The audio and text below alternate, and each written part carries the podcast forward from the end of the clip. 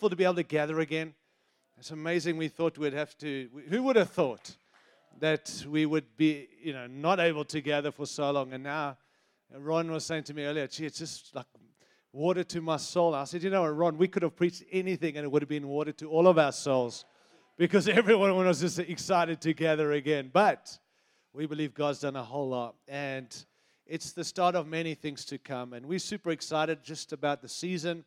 I love the ministry that happened today. I was encouraged, I was challenged. I love this team that I get to lead. It's such a privilege. And I love just the diversity. The emphasis on Jesus is what keeps us together. If it wasn't for that, we would be in serious trouble because of the diversity of these gifts. But as everybody operates in their gift the way God intended, if it's centered around Jesus, which is what Ephesians chapter 4 actually tells us, and that's kind of where we get our basis of NCMI and our, our team and how we function. And it's actually Paul writes in Ephesians chapter 4 in verse 7, he talks about each, each of us, uh, uh, grace has been apportioned as Christ apportioned it. And then he goes on, and in his ascension, when Jesus ascended, he gave gifts to the church.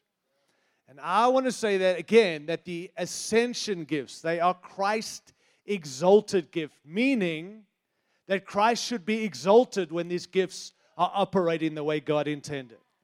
But it would seem right now that many people want to honor gifts and glorify gifts and elevate gifts. Can you imagine elevating a gift above the giver of the gift?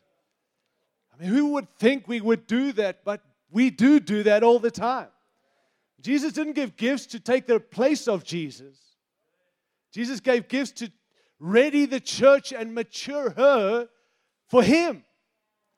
And so I've loved the emphasis, and this Christ centeredness is not an optional extra, as you've heard over and over. And we're never going to graduate from Jesus. We're never going to move on from Jesus. We're just going to get to know Him more and more. And out of that, we're going to operate in the call and the gifting. And, and I'm convinced that you can't earn the favor of God, but I know this God favors a people who make much of Jesus. God looks for people who will do what He said, stick to His plan. God exalted Jesus to the highest place. God gave Jesus the name that's above every other name. God is very comfortable and happy and content for you and I to make much of His Son Jesus. And I'll tell you why, because God made it that way. The Spirit's role and responsibility is to glorify Jesus. And so everybody knows their role, and we want to know our role, but all revolves around Jesus Christ. And I love that. And I, I love the surety of that and the certainty of that. And I love that we prayed for our nation tonight, but there is no hope for our nation through anything other than Jesus. And that's not cliche.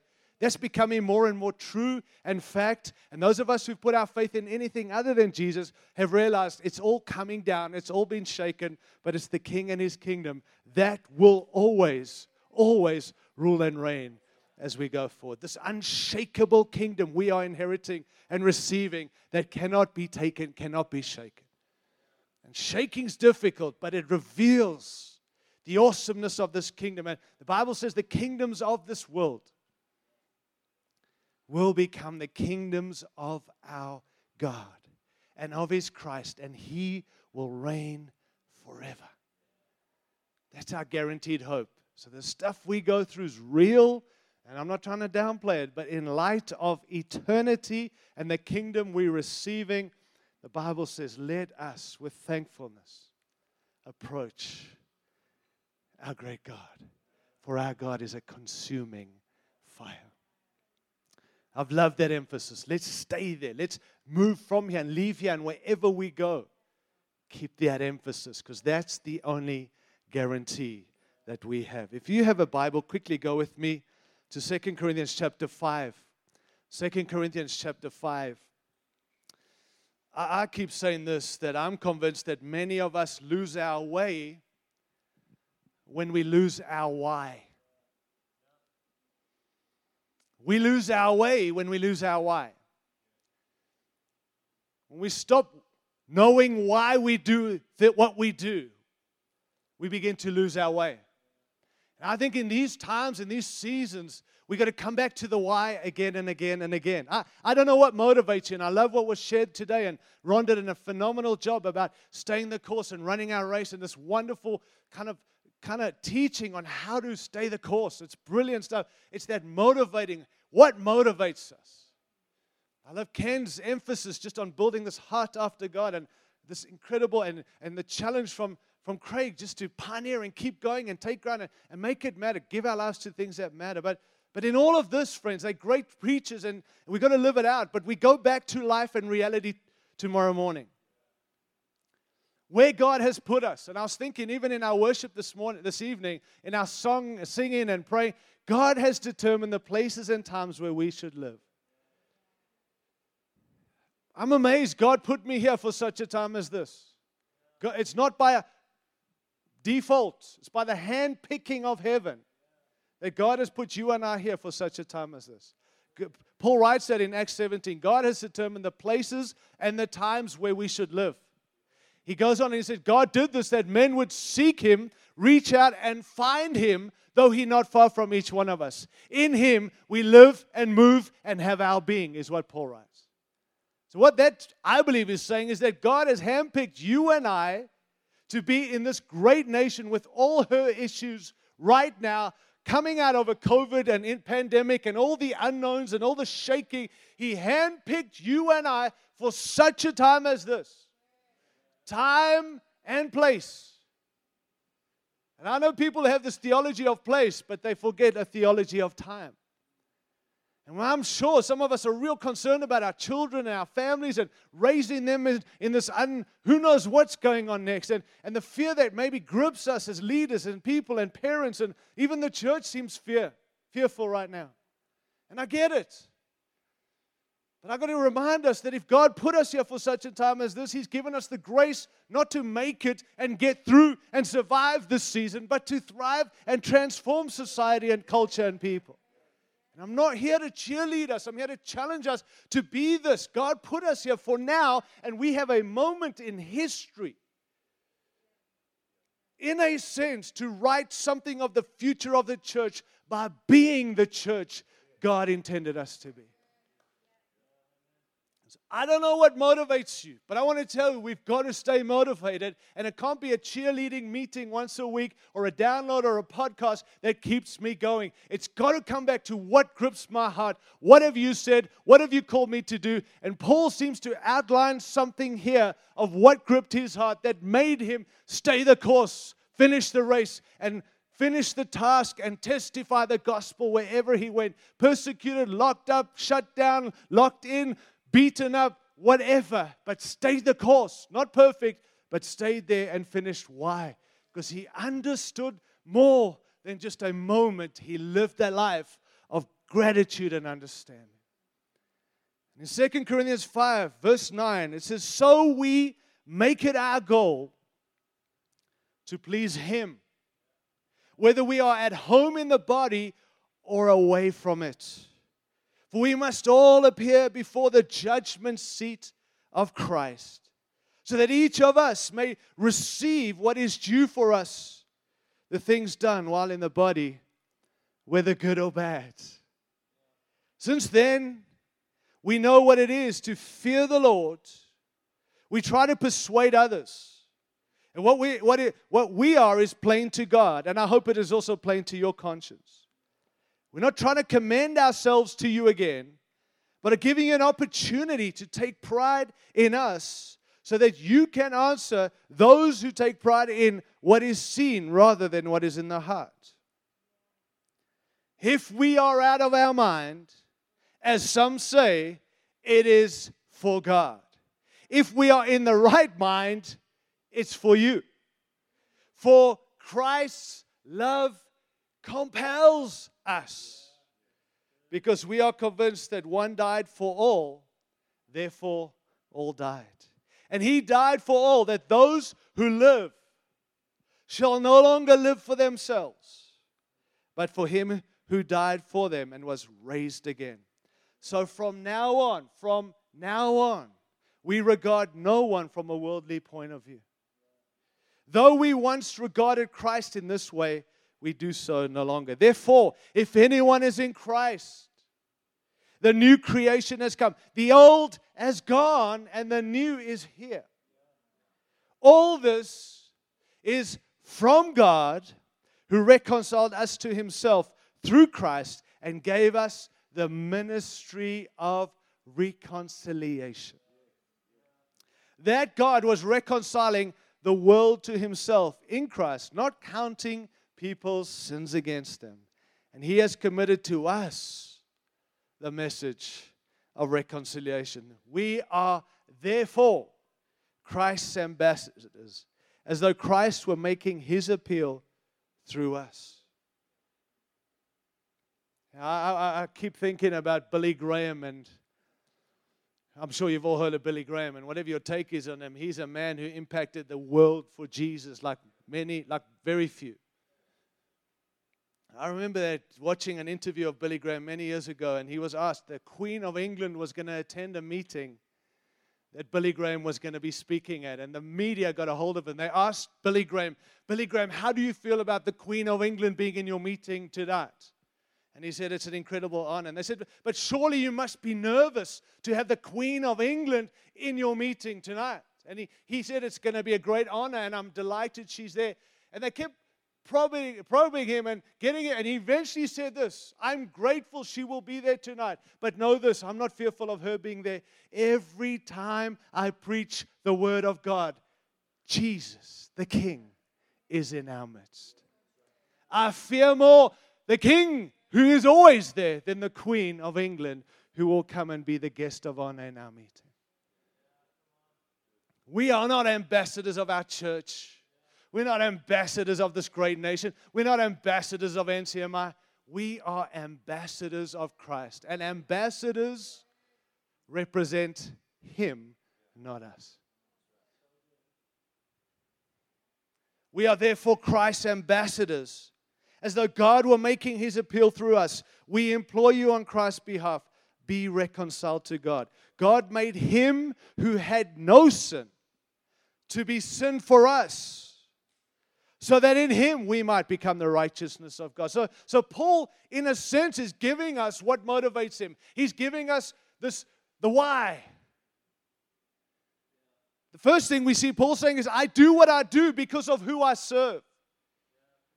The challenge for us going forward is we don't serve man, we don't serve people, we don't serve the church, we don't serve each other, we don't serve nations. We, those things are not going to motivate us, dear friends. Paul said, I do what I do because of who I serve. I serve Him, and that's why I get to do what I do. And the moment it becomes about any good thing, we want to quit because it burns us out. But what makes us get up and go to work? What makes us live it out? What makes us want to have great marriages and raise up great kids? What makes us as leaders care for the individual and stand up here weeping about one person is enough? What gets you there? Not insanity. I'm serving Him. That's why I get to do what I do. We got to stay motivated in this season, and it's not cheerlead each other. It's this revelation I am who I am. I do what I do because of who I serve. I fear the Lord, and I will stand before Him and give an account for the good and the bad. And for me, I want to live every day for that day of the return of God. And that's why we do what we do. That's why we should be doing what we do. Second thing he says, I do what I do because of what He has done for me. Not just I serve Him because of who I serve. But what he's done for me motivates me to want to keep going and carry on. And that's the why to the what. I do what I do because of what he's done for me. The love of Christ or my love for Christ compels me. I'm not forced to do this. I'm not hearing a preacher tell me, go and do this and beating me over the head, and I walk out of here feeling bad. Now, I'm compelled because of the love of Christ. His love for me, my love for Him is why I get to do what I do. Thirdly, I do what I do because of what He has made me to be. I'm a new creation. If I'm in Christ, I'm not a bad dude who's been made good. I'm not jumping through hoops to be this dude. I, am so tired of being told you this. You know, I've had a history too, and it's a bad history. And when I go back to some of the nations that I used to live in and grew up in, and my old friends, BC people, are still going on with the same stuff. But they see me and they want to bring me back to where I was and they want to remind me of the bad stories. And I hear you're a priest now, Tyrone, and I hear I, they can't get their head around all this. And I'm trying to explain I'm not a priest, we're all priests, but anyway. But, but it's like they always want to bring me and bring me back to. And, and listen, I get it. I mean, I've got a history. That's why I'm not on Facebook. I don't want my past to catch up on me. I don't. I don't want to know about all that. I mean, Ken did a great job explaining of the devil and Jesus, who you're going to listen to and testify with. We all got a history, dear friends. And if you were born good, you're still not good.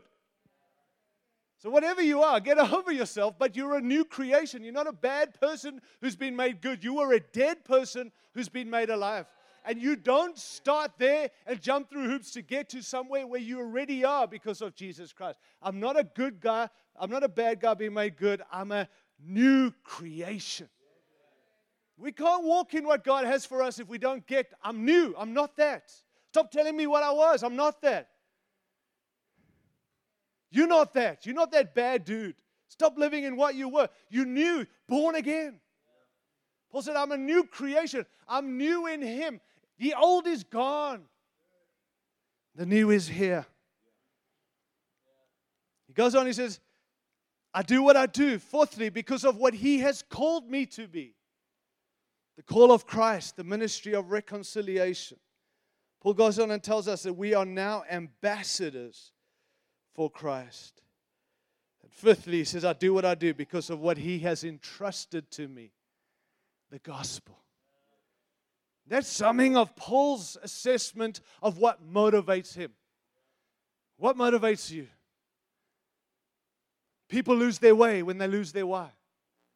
I want to say the things that motivated Paul are the same truths for every one of us in this room. I've watched people fall out and step aside and get mad because they're doing this for leaders and doing this for the elders and doing it for the church and stop doing it for anyone and come back. I do it for Him. And that's why I do what I do. Now, I lead this great team, and this team is to leave their families all the time when we can again and travel the world and miss all their kids' birthdays and raising. I've missed much of my kids. Uh, uh not woe is me, but if we do it for each other, I'm angry at the region I'm at all the time. I'm jet lagged. I'm exhausted. I'm sleeping on the floor. I'm here. And then I'm preaching, and people don't show up. They can't even get out of their own bed and drive three miles to come to me. And I've flown across the world to be there. That can irritate anyone, even this man of God who's a good person again, new creation.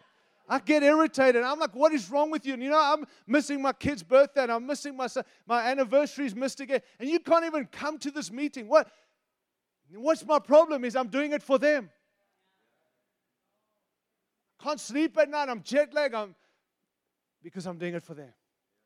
Even if it's for Him, if focus is on them, you get irritated and you want to take, you want to stop. But if you're doing it for Him, with Him, friends, it's just a lot easier. And I'm not going to be as angry and I'm not going to be mad. I'm just going to be joyful and find strength in what I get to do because I do it for Him, not for anyone else.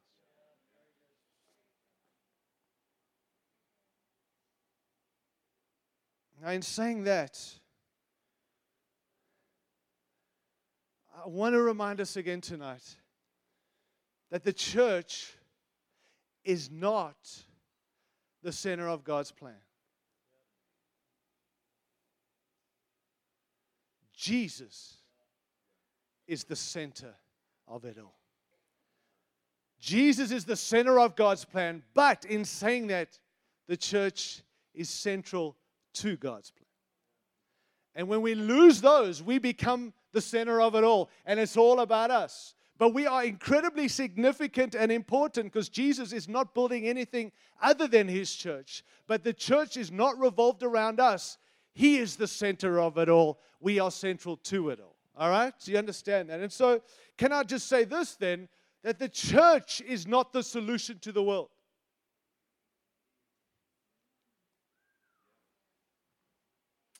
Jesus is the solution to it all.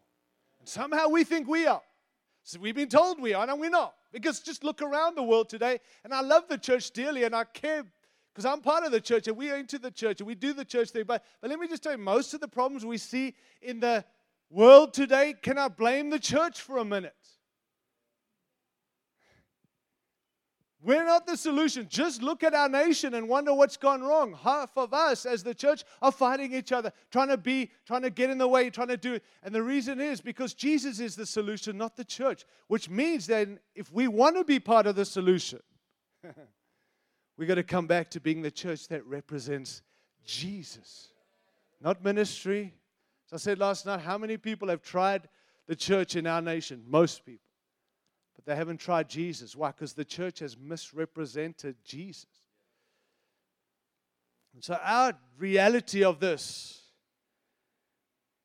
is that Jesus came to us. We know that. The Bible says Jesus walks with us, but Jesus wants to work through us. We, we've got to better represent Jesus as his people. The Bible's very clear that Jesus is the head, the head, not a head, the head. We don't need a two headed monster, three headed monster, whatever other. There's one head to this body, and it's Jesus's. And if it's not in what we're doing, then we're not functioning the way God intended, and we're misrepresenting Jesus to the world out there. Jesus is the head of the church. And, and that speaks about submitting and surrendering to the head. Ephesians 1 22 and 23. Ephesians 4:15, Ephesians 5:23, Colossians 1:18, and Colossians 2:19. Just a few scriptures about Jesus being the head of the church. And as the head, Jesus seeks to express his character and nature through his body. And as the head, Jesus continues his earthly mission and ministry through us. As the head, Jesus directs both the church and the work of the church. He's the commander in chief of his church and his work. As the head, Jesus nourishes his body. The way we feed our bodies is through our mouths. Jesus does the same with his body, which he's a part of. We are his body, of which Jesus is our head. As the head, Jesus is the source of, of the church's life. Jesus supplies all his body needs as we derive our life in being and coming from Him. We've all said this, but a body without a head is a corpse. And so Jesus is the head of the church, but He's also the heart of the church, which means we're not just surrendered and submitted. Now we're called to show Him His heart through us. The Bible tells us to live in Him, on Him, through Him, under Him, unto Him, for him, with him, like him. How many of you know that's the heart of the church? So, Jesus is the head of the church, Jesus is the heart of the church, and by the way, Jesus is the hope for the world, but also the hope for the church. He's the hope of the Christ in us, the hope of glory. Are you getting this, friend? So we love, okay, Jesus, you do the head thing, we'll do the heart thing. I've heard many preachers. Jesus is the head of the church. We're the heart of the church. Well, the heart's pretty sick. It needs some fixing. Why? Because it's not Him. Are you hearing this? Because right now we have a season where we get to be, not just talk about. But we've got to represent. We've got to come back to Jesus being the head, Jesus being the heart, you know, Jesus being the hope. And you know all we are? We're the hands and the feet. But the last time I looked, these hands and these feet do what this head and heart tell it what to do. Watch this. Watch this. My head is about to tell my hand to put the microphone in the left hand. Look at that. What initiated that? Not the hand, the head. If, I, if you think the hand did that, I need to help you with your biology. You, uh, I mean, I'm stating a silly point, but I listen to people. We cut Jesus, you're awesome, but we're going to do our thing. No, no. We here to represent the solution by being the solution, by letting Jesus be Jesus in and through us. We are the hands and feet. You know, I've grown up in the church, and I was thinking about some of the phases and the crazy things we've been through in the church. And uh, listen, I'm not here to mock, but we've done some silly things as the church and let me just tell you, it was in other countries, and we got it from you Americans, just so you know. So thank you for it. But we got a lot of good from you too. But some of the stuff, and Do you remember? I remember I grew up in the church. In the 70s, we used to march around. You remember that? Jericho. Remember we would take the walls of Jericho? And if you still do this, stop, okay? Just stop. and, and we read, and so we would all march around seven times. You know the story of this is how you're going to take out the most fortified city. March around and praise and worship, blow the trumpet, and watch what God does. And so we literally do that. We've missed the point of the story. It's not do that, it's hear God and do what He says for that season. But we're living in the 70s and the 60s and they're trying to take down walls the way He did it once. They didn't work ever else, anywhere else. So I love how we kind of learn and we're going to imply, but we're trying to fake something and we, we wonder why people are leaving and running far from us. We say, oh, it's Jesus. No, it's not Jesus. It's us being silly. We've got to fix it. Jesus wasn't silly. He was attractive. People came to him. They wanted to be with him. He was river. He was mesmerizing, not repelling people.